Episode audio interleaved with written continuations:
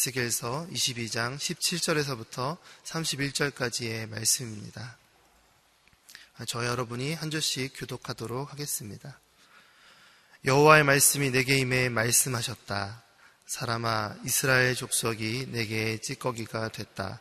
그들 모두가 윤광로 안에 남은 청동 주석 철납이다. 그들은 은혜의 찌꺼기일 뿐이다.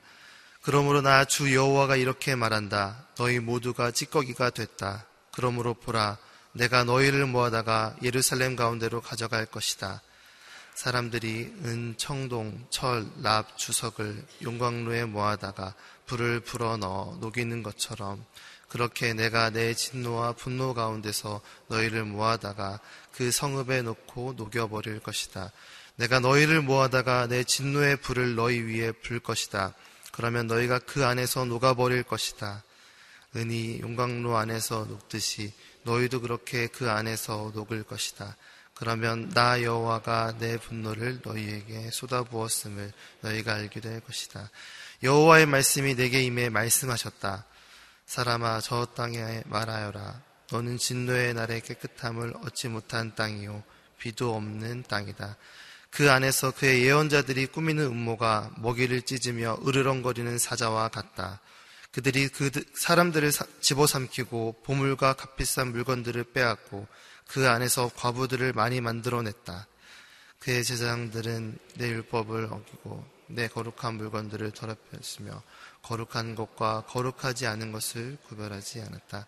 부정한 것과 정결한 것의 차이를 알려주지 않았으며 내 안식을 지키는 것에 대해 그들의 눈을 감아버렸으니 내가 그들 가운데서 더러워지고 있다. 그 성읍의 지도자들은 먹이를 찢는 늑대들 같아서 그들은 피를 흘리고 사람을 죽이며 부당한 이득을 얻고 있다. 그의 연자들은 허황된 기시를 보고 그들에게 거짓된 점을 쳐준다. 여호와께서 말씀하시지도 않았는데 주 여호와께서 이렇게 말씀하셨다라고 말하면서 그들 위에 회치를 했다. 그 땅의 사람들은 착취를 하고 강도질을 했다. 가난한 사람들과 궁핍한 사람들을 억압하고 이방 사람들을 부당하게 학대했다. 이 땅을 위해 내 앞에서 성벽을 쌓고 성에 무너진 틈에 서서 나로 하여금 성읍을 멸망시키지 못하게 할 사람을 찾았지만 그들 가운데 한 사람도 찾을 수가 없었다. 그러므로 내가 분노를 그들 위에 쏟아붓고 내 진노의 불로 그들을 소멸해 그들의 행동을 그들의 머리 위에 갚은 것이다. 주 여호와의 말이다. 아멘. 하나님이 찾으시는 그 한 사람이 되십시오라는 제목으로 이상준 목사님께서 말씀 선포해 주시겠습니다.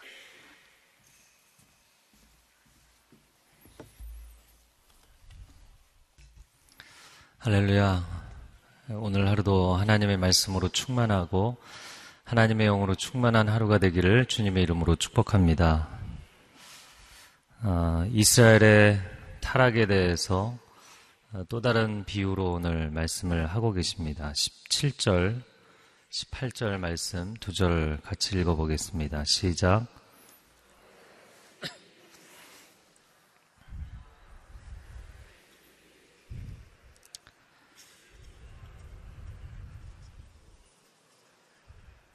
그들은 은혜의 찌꺼기일 뿐이다. 이스라엘 족속이 내게 찌꺼기가 되었다. 충격적인 선언입니다. 어, 제 말씀 가운데 어, 너희 가운데 불순물을 제거하겠다 이렇게 말씀을 하셨죠. 어, 그들을 흩어버리셔서 결국에는 그들 가운데서 불순물을 제거하시겠다 말씀하셨는데 어, 오늘 에스겔서 22장 후반부에서는 너희 자체가 불순물이다 이 말씀을 하고 계시는 것입니다. 어, 용광로 안에 광석을 넣어서 재련할 때 나오는 불순물들은 제거를 해야 될 대상인 것이죠. 어, 어떻게 하나님의 선민, 하나님의 선택을 받은 백성들이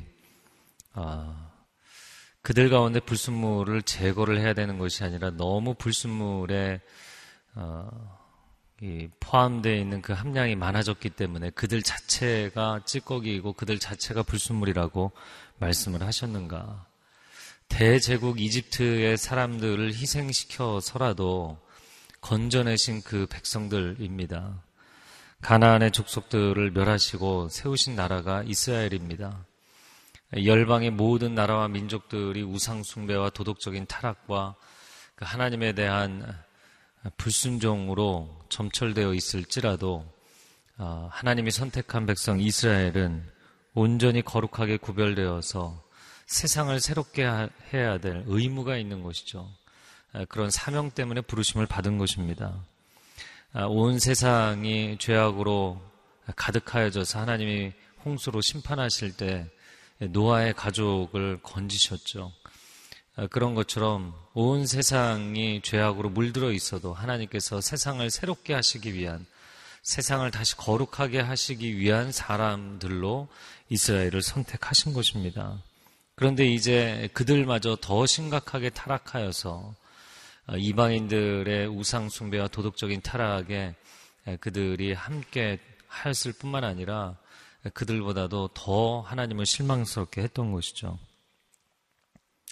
시편 119편 119절 말씀에 주께서 세상의 모든 악인들을 찌꺼기 같이 버리신다. 의인이 아니라 악인은 하나님이 보시기에 찌꺼기와 같다. 그래서 악인들을 세상의 모든 악인들을 찌꺼기와 같이 버리신다. 이렇게 말씀하십니다. 요한복음 8장에 예수님이 유대인들에게 너희는 너희 아비 마귀를 따라하는 것이다 라고 말씀하셨을 때 유대인들이 도저히 받아들일 수가 없었죠. 우리는 음란한 데서 나지 않았다. 아, 우리의 조상은 아브라함이다. 우리 아비는 아브라함이다. 아, 그들의 종교적인 아, 이 자긍심, 민족적인 이 자신감은 흔들리지 않는 것이었습니다. 역사에 많은 고난과 어려움을 겪었음에도 불구하고 하나님의 심판을 경험했음에도 불구하고 어떠한 역사적 시련에도 그들은 굴하지 않았습니다. 그러나 하나님께서 오늘 말씀하시는 것처럼 하나님의 용광로 안에서 다 녹여버릴 것이다. 20절 말씀이죠. 사람들이 은, 청동, 철, 납, 주석을 용광로에 모아다가 불을 불어 너 녹이는 것처럼 그렇게 내가 내 진노와 분노 가운데서 너희를 모아다가 그 성읍에 놓고 녹여버릴 것이다.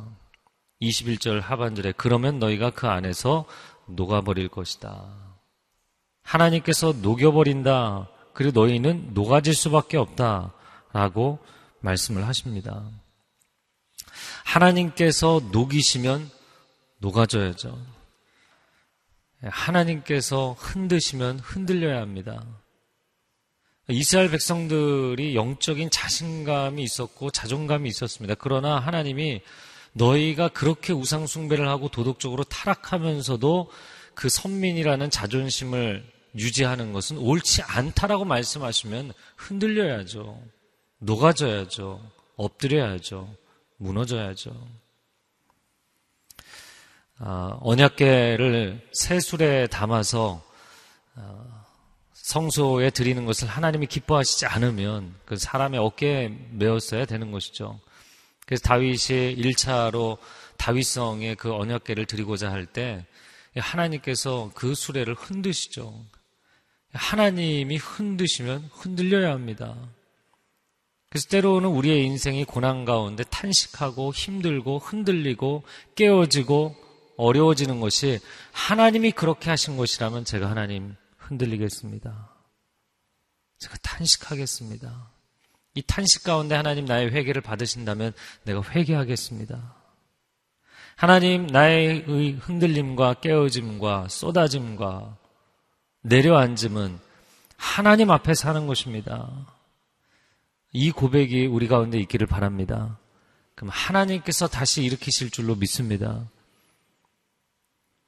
하나님이 녹이시면 녹아져야 됩니다. 그리고 나서 새로워지는 것이죠. 고린도전서 3장 12절 13절 말씀에 만일 누가 이 기초 위에 금이나 은이나 보석이나 나무나 풀이나 지프로 건물을 세우면 각 사람이 들인 정성과 힘이 드러날 것입니다. 이는 그날에 그것들이 불 가운데 나타남으로 밝히 드러날 것이기 때문입니다. 불은 각 사람이 들인 정성과 힘이 어떠한지 시험할 것입니다. 그 기초 위에 무엇을 세우든 불로 심판할 때 남는 것이 진정한 신앙이고 불로 심판하여서 남지 못하는 것은 아무리 좋아 보여도 그것은 온전한 것이 아니다. 불로 우리의 공적을 시험하신다고 고린도전서 3장은 말씀합니다. 아, 고린도 교회가 많은 영적 은사를 가지고 있었고 영적 사건과 진보가 있었죠. 그러나 그들의 자랑 가운데 그들은 도덕적으로 타락했고 영적으로 자만했고 아, 그리고 분열되어 있었죠. 그래서 불로 그들이 가지고 있는 신앙의 패턴들을 그들의 공적을 시험할 것이다. 그 불시험을 시련과 고난의 테스트를 통과하고 남는 금과 은이 될 것인가 아니면 그 불에 녹아지는 불순물이 될 것인가 그래서 고린도전서 3장에서 이야기하는 이 불로 아, 공적을 시험하는 것 그 핵심은 그 기초가 오직 예수 그리스도 예수 그리스도라는 기초 위에 세우는 공적인 것이죠. 여러분 우리의 신앙의 유일한 자랑은 오직 예수 그리스도의 이름에 있는 줄로 믿습니다. 신약적 개념에서는 예수 그리스도만이 나의 구원이십니다. 나의 유일한 자랑이십니다. 나는 예수의 증인으로 평생을 사는 것입니다. 라는 고백이라면 구약적 개념으로 말하자면 구원은 오직 하나님께만 있습니다. 이 고백인 것이죠. 어느새 영적인 안일함에 빠지고 영적인 자만에 빠져서 사는 것이 아니라 오직 구원은 하나님께로부터 오는 것입니다. 이집트에서 건져내신 이도 하나님이시고 고난의 광야 40년을 통과하게 하신 분도 하나님이신 줄로 믿습니다. 약속의 땅에 들어가게 하신 분도 하나님이시고 열강의 틈바구니에서 나라와 이 민족을 이 역사를 지켜주신 분이 하나님이신 줄로 믿습니다. 어느새 우리가 잘해서, 우리가 강해서, 우리가 똑똑해서 한 것처럼 착각하는 것이죠. 그것이 아니라는 것입니다. 우리 안에 있는 모든 불순물들이 제거되고 하나님 우리가 정결케 되게 하여 주옵소서. 근데 그 불순물이 제거되는 가운데 어, 소돔과 고모라를 불로 심판하시고 롯의 가족에게 이거 다 내려놓고 나와라. 근데 주저하고 나오지를 못하잖아요. 어, 저건 불순물이 아닌데. 여러분, 우리가 불순물이 아니라 생각하지만 하나님께서 다 제하시는 것들을 과연 우리가 내려놓을 수 있겠는가? 오늘날 한국교회가 내려놓을 수 있겠는가? 여러분, 본질을 붙잡는 신앙이 되기를 바랍니다. 오직 예수 그리스도의 이름으로 우리는 구원을 받았고, 오직 예수 그리스도의 그 이름으로 우리의 평생의 하나님의 구원의 손길을 체험할 줄로 믿습니다. 그리고 천국 들어갈 때도 오직 예수 그리스도의 이름으로 들어가는 줄로 믿습니다. 모든 것을 잃어버려도 오직 예수 그리스도의 그 이름만 있으면 우리는 언제나 재기할 수 있고 언제나 재건할 수 있습니다. 할렐루야. 본질을 붙잡는 신앙, 본질을 붙잡는 신앙. 찌꺼기는 제거되는 신앙이 되어야 될 것입니다. 자, 23절부터 보면 두 번째 부분입니다. 오늘 본문의 두 번째 부분에 여호와의 말씀이 내게 임해 말씀하셨다. 사람아 저 땅에 말하여라. 너는 진노의 날에 깨끗함을 얻지 못한 땅이요 비도 없는 땅이다. 하나님의 진노의 날에 깨끗함을 얻지 못한 땅. 여러분 시험을 본다 그러면 시험 날에는 준비가 되게 돼 있잖아요. 그런데 하나님의 진노의 날에도 전혀 준비가 되어 있지 않은 신랑이 오는데 기름이 준비되어 있지 않은 하나님의 진노의 날에 전혀 용납될 수 없고 용서받을 수 없는 상태에 빠져 있는 이스라엘의 영적인 상황을 이야기하는 것입니다. 비도 없는 땅이다. 비는 하나님의 은혜를 상징하는 것이죠. 하나님의 은혜를 받을 수 없는 땅이다. 그리고는 사회 각 계층별로 그룹별로 사람들이 저지른 죄에 대해서 이 죄의 실상과 죄목에 대해서 고발을 합니다. 25절의 예언자들, 26절의 제사장들, 27절의 지도자들, 28절의 다시 예언자들, 29절의 그 땅의 사람들, 그래서 백성들에 대해서 이야기를 합니다. 그리고 마지막 30절, 31절의 결론적인 이야기를 합니다. 25절 말씀을 같이 읽어보겠습니다. 시작. 그 안에서 그의 예언자들이 꾸미는 음모가 먹이를 찢으며 으르렁거리는 사자와 같다. 그들이 사람들을 집어삼키고 보물과 값비싼 물건들을 빼앗고 그 안에서 과부들을 많이 만들어 냈다. 예언자들이 음모를 꾸민다. 예언자들의 특징이 무엇인가? 왕이나 제사장들과는 달리 제도권 밖에서 활동하는 사람들이 예언자들이었어요. 예언자들은 어느 조직에 속해 있는 사람들이 아닙니다. 어느 기관에 속해 있는 것이 아니에요. 윗사람의 눈치를 본다든지 조직의 행동 강령에 따른다든지 하는 것이 아닙니다. 예언자들은 철저히 제도권 밖에서 활동하는 사람들이었어요. 그들은 오직 하나님의 사람으로 불리는 자들입니다. 하나님과의 관계로만 설명되는 인생입니다. 이들에게 있어서 가장 중요한 역할이 있다면 그것은 말씀이에요, 말씀. 하나님의 말씀을 가감 없이 더하는 것도 없이 빼는 것도 없이 있는 그대로 전달해야 되는 사람들, 예, 하나님의 말씀을 전언하는 사람들, 말씀을 운반하는 사람들, 그냥 있는 그대로 운반만 해야 되는 사람들, 그 예언자들입니다. 그런데 이 예언자들이 음모를 꾸민다라고 돼 있어요. 예언자에게는 자기의 계획이 있을 수가 없습니다. 예언자는 가라 그러면 가는 것이고 오라 그러면 오는 것이고 멈춰 서 있으라 그러면 멈춰 서 있는 것이고요. 말하라 그러면 말하는 것이고 입을 다물라 그러면 입을 다물고 있는 것이에요.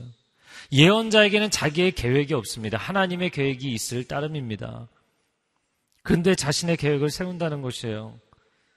게다가 음모를 꾸민다라고 돼 있어요. 그의 인생에 조작이 있을 수는 없습니다.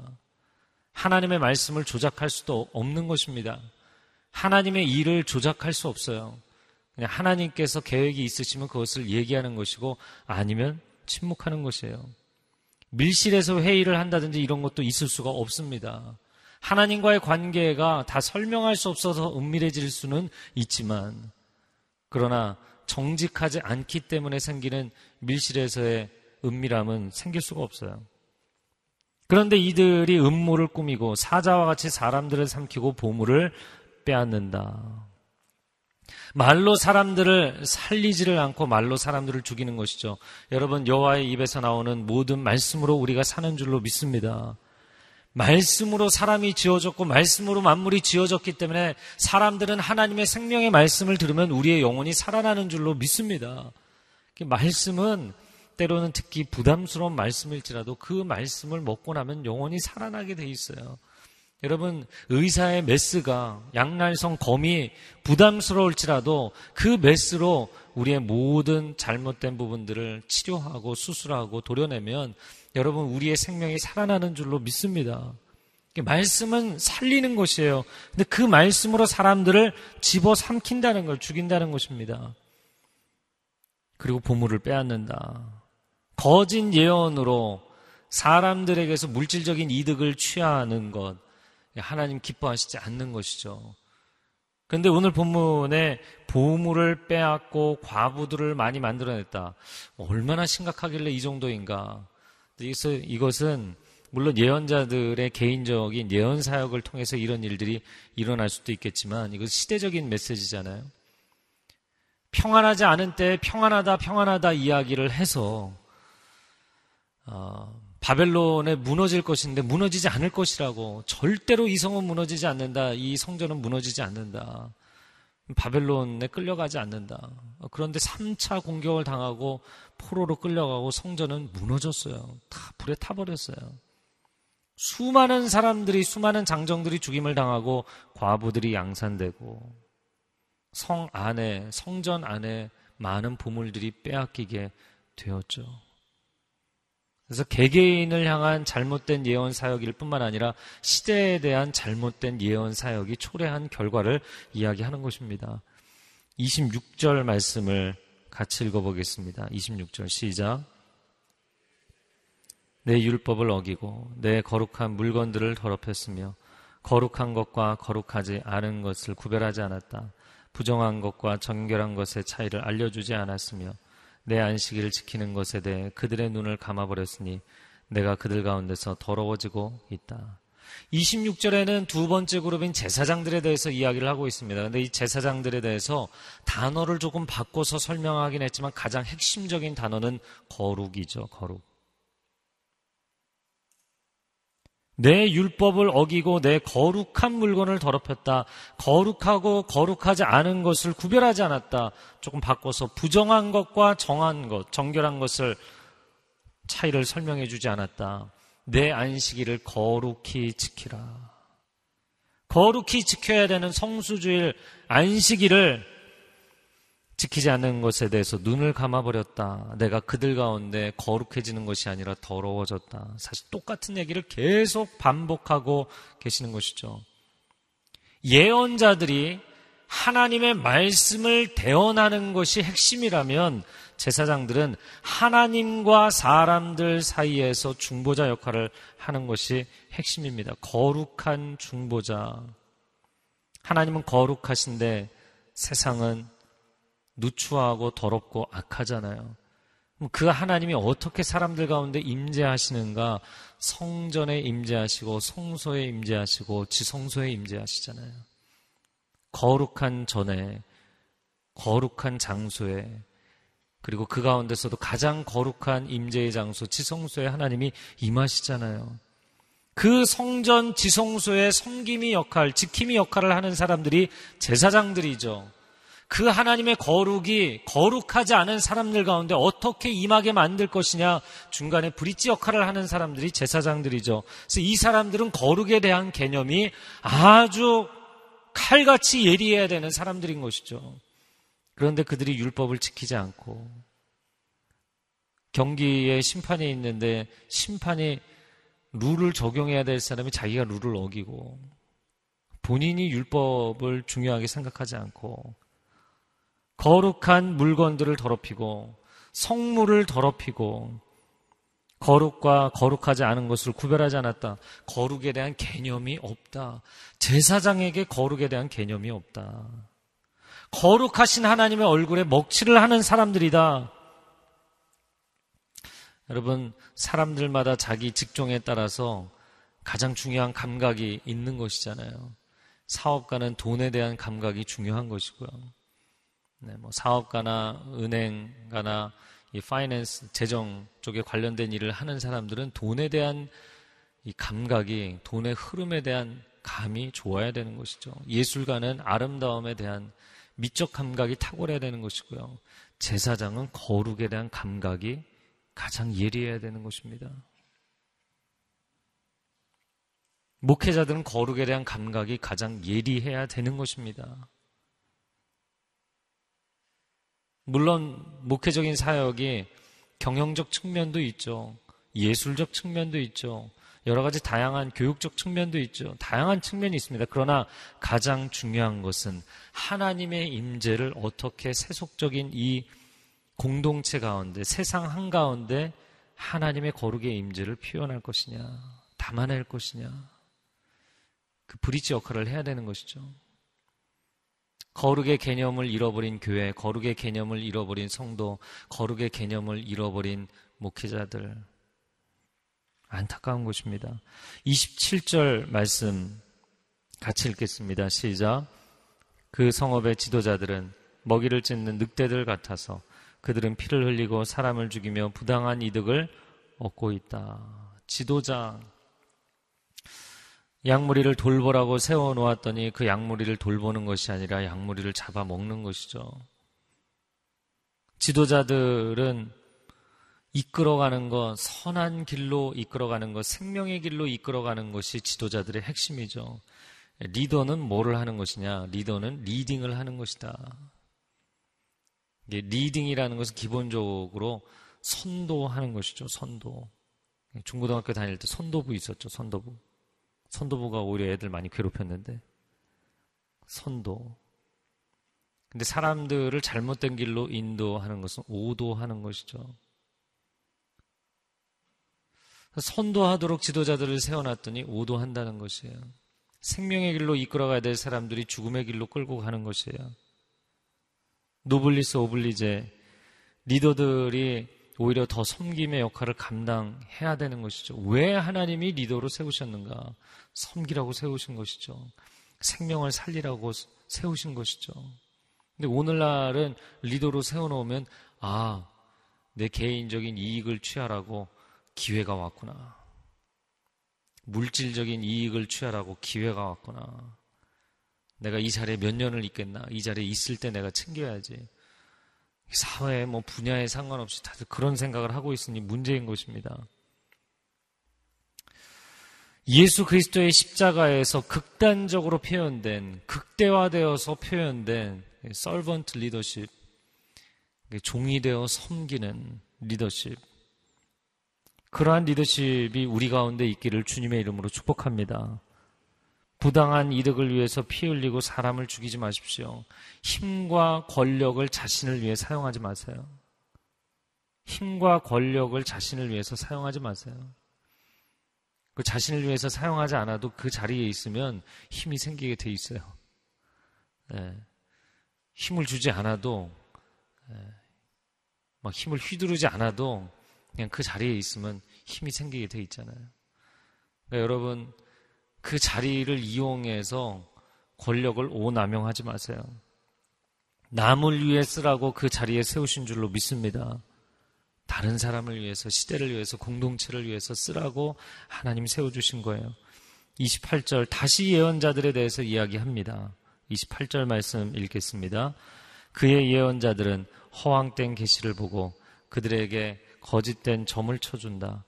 여호와께서 말씀하시지도 않았는데 주 여호와께서 이렇게 말씀하셨다라고 말하면서 그들 위에 회치를 했다.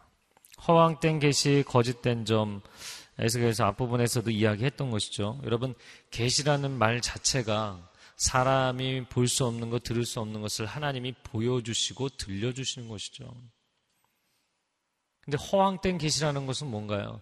본 게 없는데 봤다고 이야기하는 것이죠. 들은 게 없는데 들었다고 이야기하는 것이죠.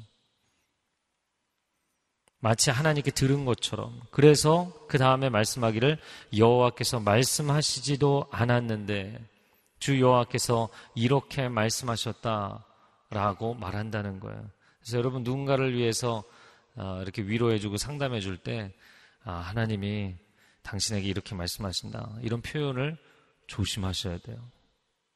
정말 그렇게 말씀하셨나요? 그래서 조심하셔야 돼요.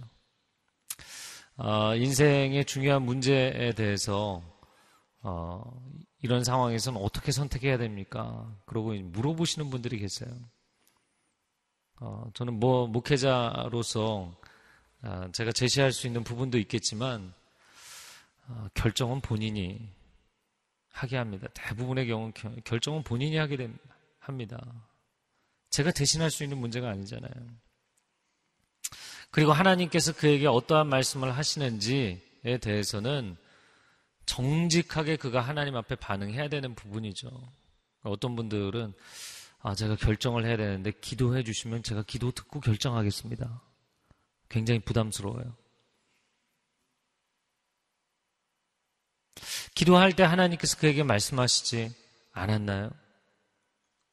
과연 하나님께서 말씀하시지 않았을까요? 말씀하시죠. 말씀하십니다. 들을 귀 있는 자는 듣게 되어 있고 들을 귀 없는 자는 없게 되어 있는 것입니다. 못 듣는 것입니다.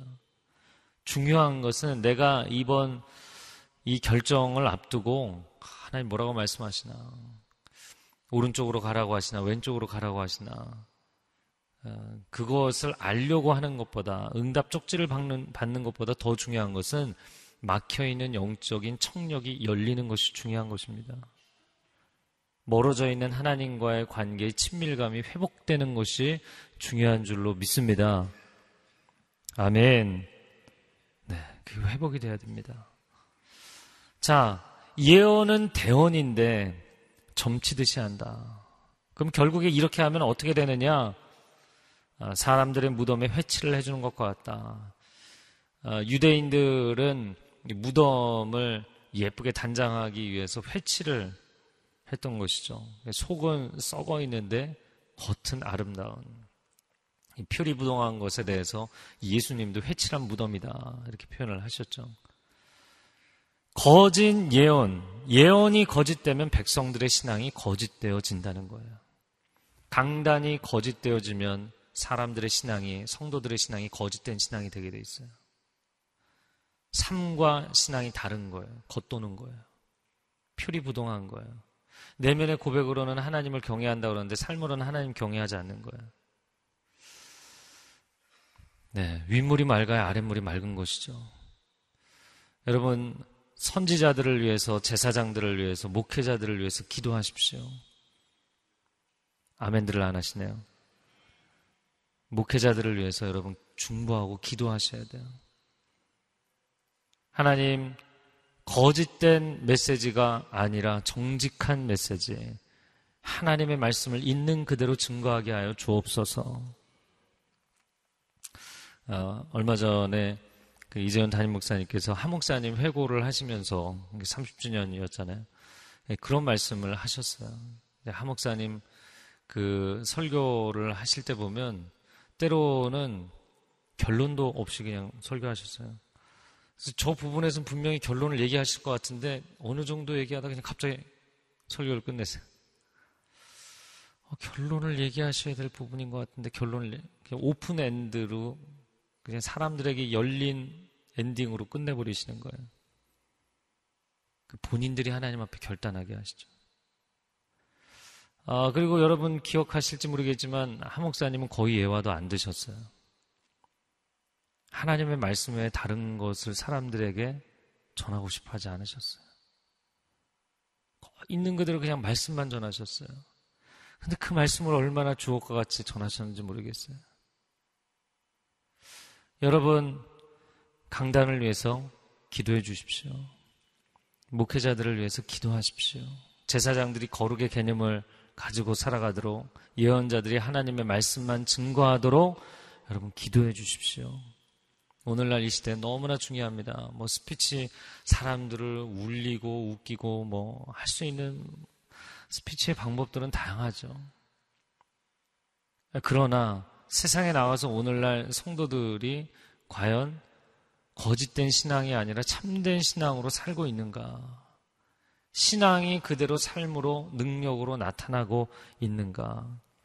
근데 예언자들이 거짓되면 성도들의 신앙이 회칠한 무덤이 된다. 표리 부동해진다. 29절 말씀 같이 읽겠습니다. 29절 시작.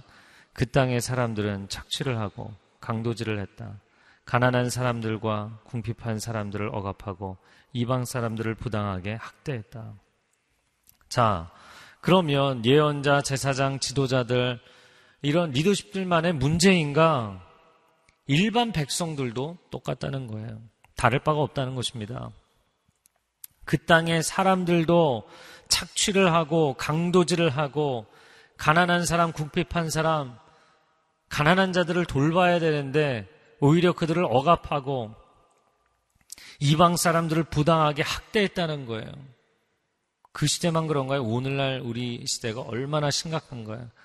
이 사회 경제적인 백그라운드에 따라서 지위에 따라서 사람들을 대하는 태도가 달라지고 빈부의 격차에 따라서 사람들을 억압하고 학대하고 심각한 문제죠. 30절 말씀을 같이 읽겠습니다. 30절 시작. 이 땅을 위해 성에 무너진 틈에 서서 나로 하여금 성읍을 멸망시키지 못하게 할 사람을 찾았지만 그들 가운데 한 사람도 찾을 수가 없었다. 여러분, 하나님이 찾으시는 한 사람이 되기를 축복합니다. 오늘 이 표현에 30절에 보면 이 땅을 위해, 저를 한번 따라서 이 땅을 위해 내 앞에서. 자, 이 사람이 그러면 땅 앞에 서 있나요? 아니면은 하나님 앞에 서 있나요? 이게 중간에 서 있는 거죠. 이 사람은 무너진 틈 앞에 서 있기도 하고 하나님 앞에 서 있기도 한 것이죠. 하늘과 땅 사이에 중보자로 설 한 사람을 하나님은 찾으신다. 좋은 자리, 좋은 위치에 서 있는 사람 말고 무너진 틈에 서 있는 사람. 우리가 우리 자녀들에게 다 좋은 일, 성공하는 일, 돈 되는 일, 전공을 선택해도, 대학에 들어가도, 야, 요즘 뭐 문과는 아무런 소망이 없다. 이공계열로 가라. 뭐 상경계열로 가라. 그래서 저 같은 영문과는 굉장히 이렇게 보면서 안타까, 제가 얼마 전에 그런 생각을 했는데, 아니, 작가가 될 사람이 연구실에 앉아서 실험, 실험실에 앉아 실험하고 있으면 어떻게 되나. 그런 생각을 했어요. 글을 쓰고 말을 해야 되는 사람이 가서 연구실에서 하루 종일 가만히 실험만 하고 있으면 되는가? 여러분, 하나님의 부르심이 다 있습니다. 근데 전부 돈 되는데 가라는 거예요. 직장 구할 수 있는데 가라는 거예요. 이 시대가 얼마나 안타까운데 여러분 좋은 자리, 좋은 배경에 서는 것이 아니라 무너진 틈에 서서 하나님이 이 성읍을 멸망시키지 마십시오. 하나님 나를 부르심의 자리에 세우셔서 이 시대를 살릴 수 있게 해 주옵소서. 이렇게 기도하는 사람이 한 사람도 없다. 다 살려고 몸부림치고 다 성공하려고 몸부림치고 다 세상의 좁은 문으로 하나님이 말씀하시는 좁은 문으로 가려고 하지 않고 세상의 좁은 문으로 다 머리를 디밀고 그냥 거길 들어가겠다고 다들 난리인 거예요. 수많은 사람들이 압살을 당하고 목숨 걸고 대학 가려고 그러고 목숨 걸고 직장 가려고 그러고 모세처럼 하나님 이 백성을 포기하시려면 저의 이름을 생명책에서 지워 주십시오. 그래서 그 시대의 사람들을 살려낼 사람 사무엘처럼 사무엘상 7장에 보면 사람들을 미스바에 모아서 회개하게 하잖아요. 그때 블레셋이 공격하지만 하나님께서 에베네셀 여기까지 우리를 도우셨다. 그들이 철저하게 하나님 앞에 회개할 때 하나님께서 그들에게 승리를 주시잖아요. 사무엘이 그 시대의 사람들을 회개하게 만든 것이죠. 400년의 영적인 어두움, 그 사사시대를 지나서 사무엘이라는 한 사람이 있었기 때문에 한나가 평생 원하는 것은 아들 얻는 거였잖아요. 근데 그 아들을 하나님께 바쳤잖아요. 내가 원하는 아들, 내가 성공하기 원하는 아들이 아니라 그냥 하나님께 태어나자마자, 아니, 태어나기도 전에 바쳐버린 아들이었잖아요. 그 아들을 통해서 하나님이 시대를 구원하신 줄로 믿습니다. 왜 여러분의 아들 가운데 그렇게 바치지 않나요? 세상의 경쟁의 불에 마치 금오스의 신에게 바칠 때 사람들은 자식들을 불에 태워 죽였잖아요. 얼마나 많은 자녀들이 오늘날 경쟁의 불, 불구덩이에 뛰어들고 있습니까? 근데 하나님께 바치려고 하지 않아요. 엘리야처럼 아합 시대 바알과 아세라를 섬기는 그 제사장들 앞에서 불러 하나님의 응답을 받고 오늘날 너희 가운데 섬길 자를 택하라. 하나님을 섬기겠느냐, 바알을 섬기겠느냐. 그래서 불로 하나님 응답하시고 바알과 아세라의 제사장들 850명을 죽이는 시대를 깨운 그 한 사람 느에미아 에스라처럼 무너진 성읍, 무너진 신앙을 일으키는 사람, 세례 요한처럼 신구약 중간기 400년을 뚫고 나오는 거룩한 하나님의 사람, 사도 바울처럼 당대 전 세계를 돌아다니며 주의 복음을 증거하는 사람, 여러분 하나님이 찾으시는 한 사람이 되기를 바랍니다. 성공하기 위해서 돈 벌기 위해서 사는 것 아닙니다. 사업을 해도 자녀를 양육해도 그 무엇을 해도 우리는 세상에서 좀 더 높은 곳, 좀 더 좋은 곳, 좀 더 넓은 곳, 좋은 곳에 서기 위해서 부름받은 사람들이 아닙니다. 우리는 성읍 가운데 무너진 틈새 앞에 서도록 부름을 받은 사람들입니다. 그 자리에 서서 시대를 살리라고 하나님께서 우리를 부르신 것입니다. 이 시간 함께 기도하겠습니다. 기도할 때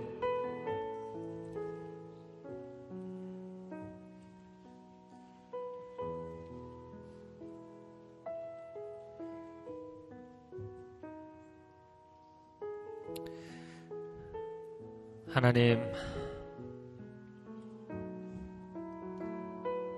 하나님의 영광을 내게 보여달라고 기도하였지만 사실 하나님을 원한 것이 아니라 영광을 원하였습니다. 하나님 영광이 아닐지라도 고난일지라도 깨어짐일지라도 아무도 서지 않는 무너진 틈새에 서는 것일지라도 하나님이 서 계신 곳에 내가 서겠습니다. 하나님이 가시는 곳에 내가 가겠습니다. 하나님이 눈물을 흘리시는 곳에서 내가 눈물을 흘리겠습니다. 하나님이 섬기시는 곳에서 내가 섬기겠습니다. 하나님 십자가를 지시는 곳에서 내가 십자가를 지겠습니다. 하나님 우리 가운데 그러한 크리스천들이 일어나게 하여 주시옵소서. 영광을 쫓아가는 사람들이 아니라 하나님을 쫓아가는 사람들, 주님을 쫓아가는 사람들이 일어서게 하여 주옵소서. 오늘날 우리 가운데 그러한 결단이 우리 가정에 자녀들을 양육함에 우리의 기업 가운데 한국교회 가운데 그런 거룩한 결단이 일어나게 하여 주시옵소서. 한국교회를 살려 주시옵소서. 나라와 민족을 살려 주시옵소서. 부유함과 경제적 성장을 추구하지만 도덕적으로 성적으로 너무나 타락해 가고 있습니다. 하나님 불쌍히 여겨 주옵소서. 우리 두 손을 들고 주여 삼차함에 기도하겠습니다. 주여, 주여, 주여. 오 하나님 이 시대를 불쌍히 여겨 주시옵소서. 하나님 우리 한 사람 한 사람이 하나님 앞에 회개하며 나아갑니다. 하나님의 영광을 구한 것이 아니라 우리가 영광을 구하였습니다. 하나님 고난 가운데 있을지라도 어려움 가운데 있을지라도 희생과 헌신을 할지라도 하나님을 따라가겠습니다. 하나님을 쫓아가겠습니다. 말씀의 진리를 따라가겠습니다. 오 하나님 나의 유익을 구하는 인생이 아니라 나의 생명을 드리고 나의 삶을 드리고 재능을 드리고 건강을 드리고 시간을 들여서 하나님이 기뻐하시는 일을 위해 살겠습니다. 오 하나님 우리를 들어 사용하여 주시옵소서. 기업을 통하여서 돈을 버는 것이 목적이 되지 않게 하여 주시고 하나님 하나님께서 재정을 허락하시면 강력한 선교의 운동을 일으키겠습니다.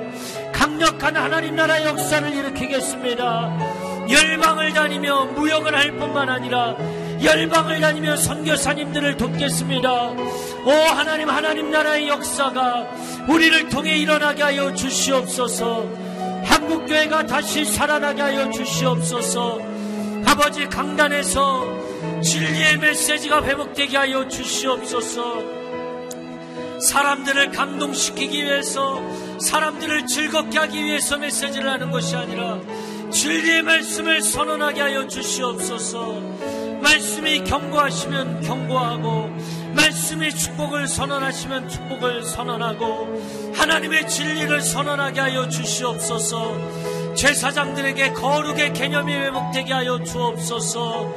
거룩의 개념이 회복되게 하여 주시옵소서. 사업을 하는 것이 아니요 사람들을 움직이는 것이 아니요 하나님의 거룩이 우리 가운데 충만하게 하여 주시옵소서. 교회 가운데 거룩의 개념이 회복될 지어다. 성도들 가운데 거룩이 회복될 지어다. 목회자들 가운데 거룩이 회복될 지어다. 오 하나님 하나님의 은혜가 한국교회를 회복하여 주옵소서. 한국교회를 회복하여 주옵소서 한국교회를 회복하여 주옵소서. 사랑하는 주님, 이 시대를 극률히 여겨 주시옵소서. 이 시대를 극률히 여겨 주시옵소서. 영광을 구하는 것이 아니라 하나님을 구하게 하여 주옵소서. 사나 죽으나 내가 주를 위해 살겠다고 결단하게 하여 주옵소서. 하나님, 사나 죽으나 내가 주를 위해 살겠다고 결단하면 주를 위해 살고 주를 위해 죽겠다 결단하면 그렇게 결단하는 자를 하나님이 살리신다 말씀하셨습니다. 자기 목숨을 부지하겠다고 애쓰고 힘쓰는 자는 결국에 자기 생명을 잃게 될 것이고 주를 위해 기꺼이 드리는 자는 주께서 살리신다 말씀하신 줄로 믿습니다. 하나님, 하나님의 사람들이 이 고백과 이 체험이 있게 하여 주시옵소서. 무너진 데 서서 충보하며 헌신하며 모두가 높은 자리에 올라가고자 할 때 낮은 곳으로 내려가며 모두가 기득권을 얻으려고 할 때 요구할 때 오히려 기득권을 내려놓게 하시고 하나님 섬기게 하시고 사랑하게 하시고 나누게 하시고 헌신하게 하시고 희생하게 하시고 그것이 곧 승리의 길이 되게 하여 주시옵소서. 이제는 우리 주 예수 그리스도의 은혜와 하나님 아버지의 극진하신 사랑하심과 성령의 교통하심이 오늘 영광의 자리, 높은 자리, 유익을 얻는 자리가 아니라 성읍에 무너진 틈새 앞에 서서 이 땅 한가운데서 이 땅을 위해 하나님 앞에 서서 하늘과 땅의 중보의 자리에 서서 인생을 살기로 결단하는 귀한 하나님의 백성들 위해 그리고 한국교회 위에 이 간절한 마음을 가지고 있는 목회자들과 성도들 위해 땅끝에서 주의 복음을 증거하는 성교사님들 위해 이제로부터 영원토록 함께하여 주시기를 간절히 축원하옵나이다. 아멘.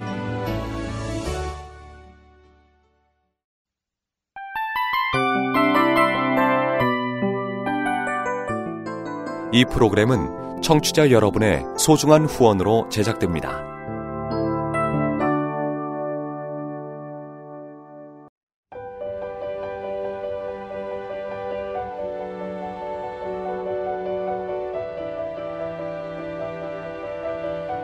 세상에는 수많은 교회들이 있지만 더 깊이 있는 말씀 강해를 찾기 위해 크기로만 교회를 선정하지 않습니다.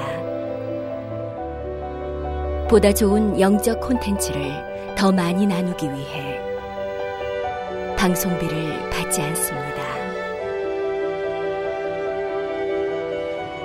1년 365일 복음만 전하고 싶어서 우리는 광고를 하지 않습니다. 온누리의 복음을 땅끝까지 CGN TV와 함께 땅끝 성교사가 되주세요